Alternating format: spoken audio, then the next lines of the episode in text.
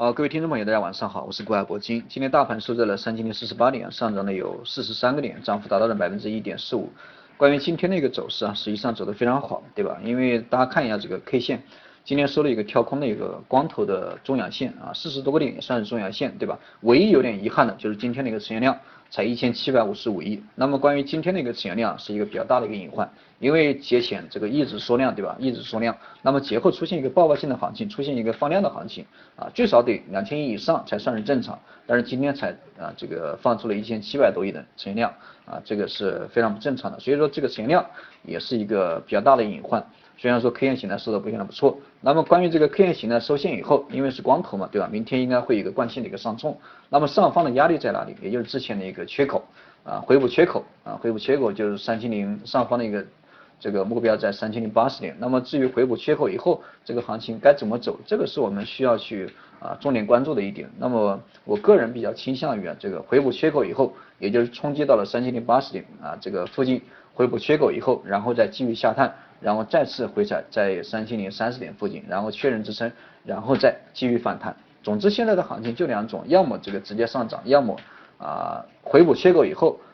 下探到三千零三十点附近确认支撑，然后继续上涨。所以说对于大家节前啊进场、节前补仓、节前布局的朋友，大家可以去耐心的持有。如果说你觉得手上的筹码这个价位比较高啊或者不安全，那么你可以等待回补缺口以后，在三千零八十点附近啊可以去离场。这个都可以，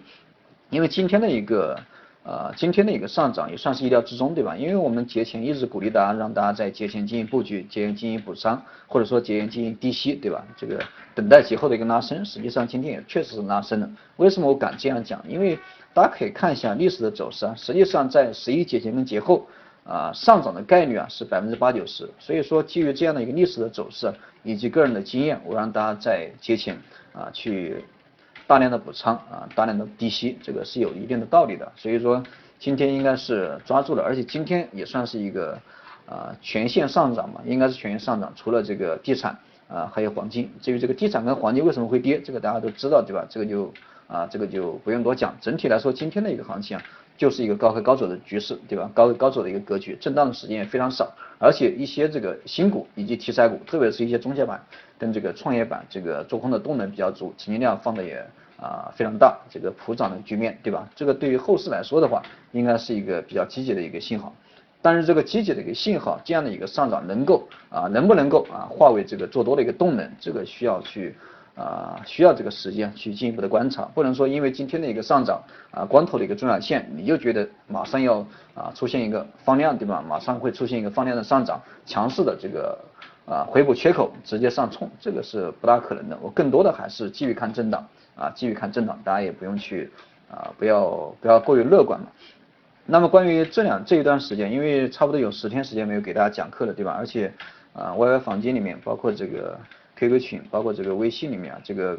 基本上没有讲过课，这十天。呃，大家给我留的留留了很多言啊，这个很多人给我发私信呢，发微信呢，发 QQ，都问了一个都问了一个问题，也就是我之前提到的一个问题，关于这个房地产，因为十一期间这个差不多有全国有多少个二三十个吧，我统计了一下二三十个，二三十个这个呃二三十个这样的一个地方，这个出现了一个限购限贷，对吧？关于这个限购限贷，我之前也给大家分析过，我当时分析的这个。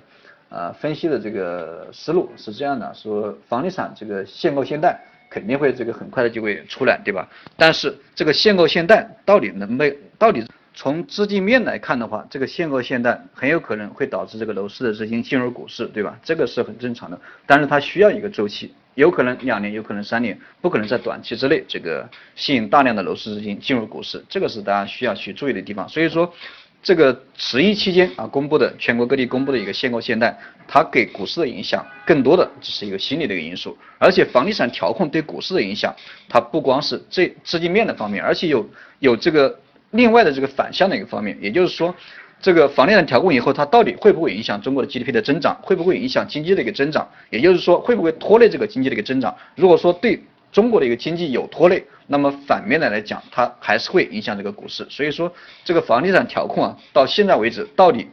呃能不能对股市产生一个积极的影响，还是要看这个房地产调控到底对中国的一个经济的一个增长到底有没有拖累。如果说没有拖累，那 OK，对吧？如果说没有拖累，那么更好，对这个中国的一个股市啊，应该是一个比较大的一个利好。如果说有拖累，反而拖累了中国的一个经济的一个增长，那么对于股市的话，从中长线来讲的话，这个基本面就不大乐观。但是从资金面上来看的话，短期之内肯定有资金啊流入到了股市里面来，从楼市啊流入到股市。